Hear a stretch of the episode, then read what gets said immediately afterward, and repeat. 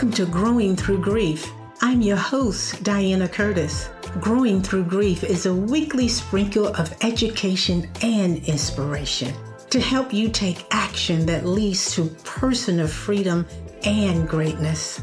I share powerful conversations with grief experts, spiritual advisors, and other courageous souls in this transformational podcast. I believe with the right support and the power of community, you can eliminate unnecessary, prolonged grief. I'm here to teach you how to normalize, recognize, and use grief as a growth tool. I've been a champion for growth for decades since the loss of my mother. Together, we are growing. I'll give you weekly tips and small steps that will move the needle forward so that you are experiencing a healthy inner relationship with yourself. Let's get started. Hello there. Welcome to another episode of the Growing Through Grief podcast. Fall is in the air and I'm feeling wonderful. The breeze is blowing through my window and life is quite amazing right now. So I'm sending an energy of amazement your way. And I've just returned from a nice, relaxing walk in the park. The leaves are absolutely blissful. Everyone knows I love walking in the park. It's my way of connecting with nature. It's my way of connecting back to myself. I do it often before a long day, or there are times when I do it after a stressful day. It's my way to get centered and back inside of this magnificent body. On one of my walks in the park, I was approached by a woman who knew a little bit about my work with trauma and grief and growth. And she said to me in a joking manner, "Can you help me stop chasing myself?" She said, "I can't find myself. I know I'm in there. I know I'm in here. But because I'm so afraid to connect to myself, I don't know who I am. I can't find myself." And this is after she lost her husband. I thought to myself, that's a different question. Can you help me stop chasing myself? I don't recall ever hearing it stated that way before. Help me stop chasing myself? I can't find myself? And she went on to say, "I'm always looking for love out there." By out there, she meant I'm looking for love out there in the world. By now, I'm recalling my earlier conversation with this lady. And I recall she was devastated after the loss of her husband. But on this day, it's about 11, maybe a year later, her grief had taken an interesting turn. Maybe I should say her coping mechanism had shifted. And she was now exercising some reckless sexual behaviors. Now, that's how she described her situation. Those are not my words. She was picking up strangers, men, for weekend sex, only to regret it later. And her heart was filled with dread and disgust. I recall asking her, "Well, what's the payoff? What's the function of the sex thing? Besides the obvious, what are you getting out of the sex?" And she said to me, "I actually feel a little connection. I feel seen, needed, and wanted. And I'm also able to release some of the pent-up sadness related to the loss of my husband. I asked, had she integrated any of the tools and the possibilities that we developed during our last conversation? We developed some possibilities that would create some space for her to be seen and more connected to herself.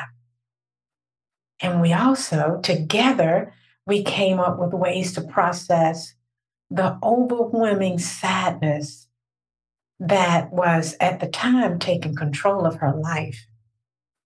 Now, it was clear she was connecting to herself through nature, and I believe she was doing it on a regular basis. So my thought was, well, she's committed to at least one of the many possibilities we spoke about earlier, because here we are, we're meeting up again at the park. But this time, she shared a little bit more. She shared about other losses, including other sexual trauma. At an earlier age, and as an adult. So I listened to her story, and then I invited her to call me so that we could have a deeper conversation about her issue. In preparation for our chat, I thought more deeply about her question. How could she stop chasing herself? In her case, it was all about what did she need in order to stop looking for love? What was needed? What needed to happen for her to feel seen? In general, at least for me, that meant what needed to happen for her to be able to reconnect to herself. How do you reconnect to yourself? It was clear that she had disconnected from herself due to the sexual trauma, the loss of her husband, and there were more losses. I believe it was because she didn't want to feel the pain of it all. Later in this conversation, I'll share with you my approach when working with this particular person and other women. But before I do, let me share a bit of what my teacher taught me. And once I got this, it changed my life for the better. He said, it always seemed that the current issue is the problem. And it is, but there's more to it than what's happening right now. The truth is, most, if not all, of your unwanted habits and patterns are rooted in some type of childhood trauma.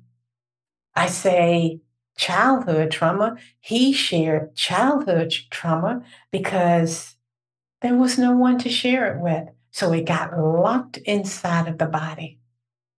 And that trauma is playing out every day.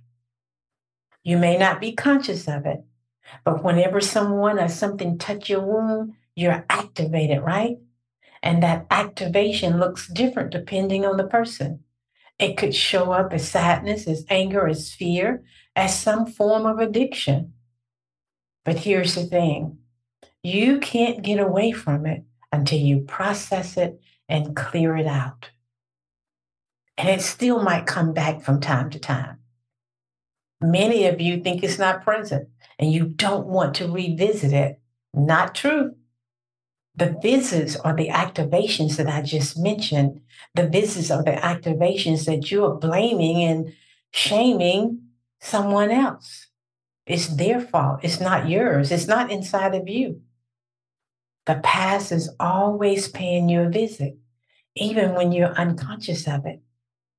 So why not be in control of your past and not allow the past to be in control of you? Why not seek an understanding of what is motivating you to do whatever it is that you're doing and is causing you more pain and suffering?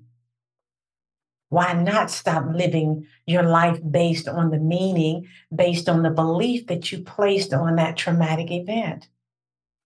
Now, for anyone who has not listened to an earlier episode, let me share what I mean by trauma. Trauma is anything that causes a change inside of you. It changes who you are. It changes who you think you are. Trauma can be death, can be divorce, molestation, the loss of a job, the loss of a home, incarceration of a family member. The list is long. Are you feeling invisible? Are you sliding through life feeling hopeless and wishing someone would come along and save you? Is it time to stop wishing and time to get busy living life, creating what you desire, living a victorious life of fulfillment in a community with other compassionate hearts, healing, growing, transforming into your greatest potential? Sign up now for the next course, Growing Through Grief System, a holistic and compassionate approach to limitless growth and healing. Visit www.coachingtotheheart.org to learn more. Celebrate yourself, your life, and your legacy. We are growth seekers, mastering the game of life and creating a different reality beyond grief and loss. Let me share a quick exercise that you can do to be sure to not get stuck in the pain longer than you would like to.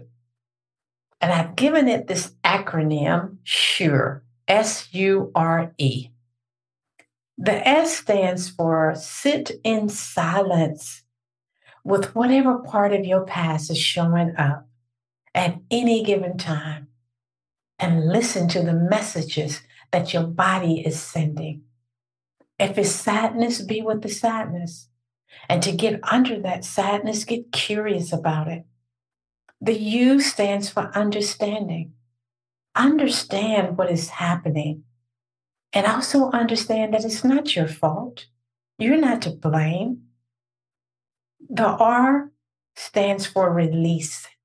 Release those emotions and those feelings that are wanting to come up and release themselves and express themselves. They're wanting to get out of there. So release the emotions and the feelings that would like to express themselves. And the E is experience. Experience the pain or whatever it is that's locked inside of your body, so that you can release it. And if you can remember this acronym, be sure not to lock it down, but to sit in it, to understand it, to release it, and have an experience of it, and let it go. And then just say, I'm all better now. Thank you to my teacher. So I promised to give you my approach, one or three of my approaches, to help clients work their way back home. And when I say back home, I mean work their way back to their heart. So here's what we're looking at. I think it's important to examine these three things. Number one, what happened that caused the disconnect from yourself? And in the young lady's case, I believe it was the trauma of being molested and the death of her husband that caused her to disconnect from her body. And that makes sense, right? It would make sense for her to disconnect from those broken pieces that are scattered throughout her body. So that's question number one that you can ask yourself as well. If your heart is broken, ask yourself, what happened in your life that caused a disconnect from yourself? Question number two, how did that event, how did that trauma, that loss make you feel inside? And what are the beliefs that you're carrying around to fuel, to give those feelings energy? In the young lady's case, she was feeling a lot of sadness, and she believed that she was worthless and dirty after being molested. So she devalued herself. Question number 3, how do you return back to yourself? How do you return back to that place of love? The sadness and the belief of unworthiness, in the young lady's case, was covering up the truth of who she is. So she couldn't reach it. She couldn't access it. So my response to the question, how do you return back to yourself? How do you love yourself? How do you respect yourself? How do you trust yourself? The response is one step at a time, one breath at a time, you work your way back to yourself. And one of the ways you can do this is through community. I talk about community all the time. Get in community with people who can hold your emotions with compassion and without judging you. Get in a community with people who will bring you back to the truth that you are fine, you are okay. And as you work your way back to yourself, you will get better and better. And you will find yourself back in love again, back in love with you. It's a practice. You just keep working yourself back to yourself. Work yourself back through self-love. Now, let me share the same information in a different way. The bottom line here is you must spend time with yourself. Number 1, get clear and know what happened to you. When you get that, when you get what happened to you, you're halfway home. And when you do that, when you get that, you will no longer blame, criticize, or devalue yourself. You will quickly realize what happened is not your fault and you are not to blame. No, you don't have to marinate in your entire history, life history, or the story, or even the incident. Just do it enough to know what you're working with. Number 2, get clear about what's happening inside of you as a result of the trauma that you experienced. How did that event affect you inside? Did it leave you frozen inside? What did it do to your heart? What do you believe about yourself after that event? And number 3, I love this one. Practice self-love and compassion. You are the person that love is seeking. What you are seeking, love, is seeking you. The love is inside of you. It's covered up by the pain of trauma, yes, but it's still there. It's waiting for your return. I believe if you work through those areas, if you can answer those questions for yourself, you will find your way back to yourself. It's like a delicate balance of knowing what happened, the event, but more importantly than what happened is, what did that event, that thing, that trauma do to you? What did it do to your insides? Once you get that, once you start working your way back home, the chase is over and you are home. I hope you got something from this conversation that will motivate you to begin your process of self-love, of compassion, just by answering those 3 questions. If you need support, by all means, reach out and get support. And remember, community, commune with others as you stop chasing yourself and start working your way back home. Allow the chase to be over. You are home. Thank you for listening to this week's episode of Growing Through Grief and being part of this loving community of women.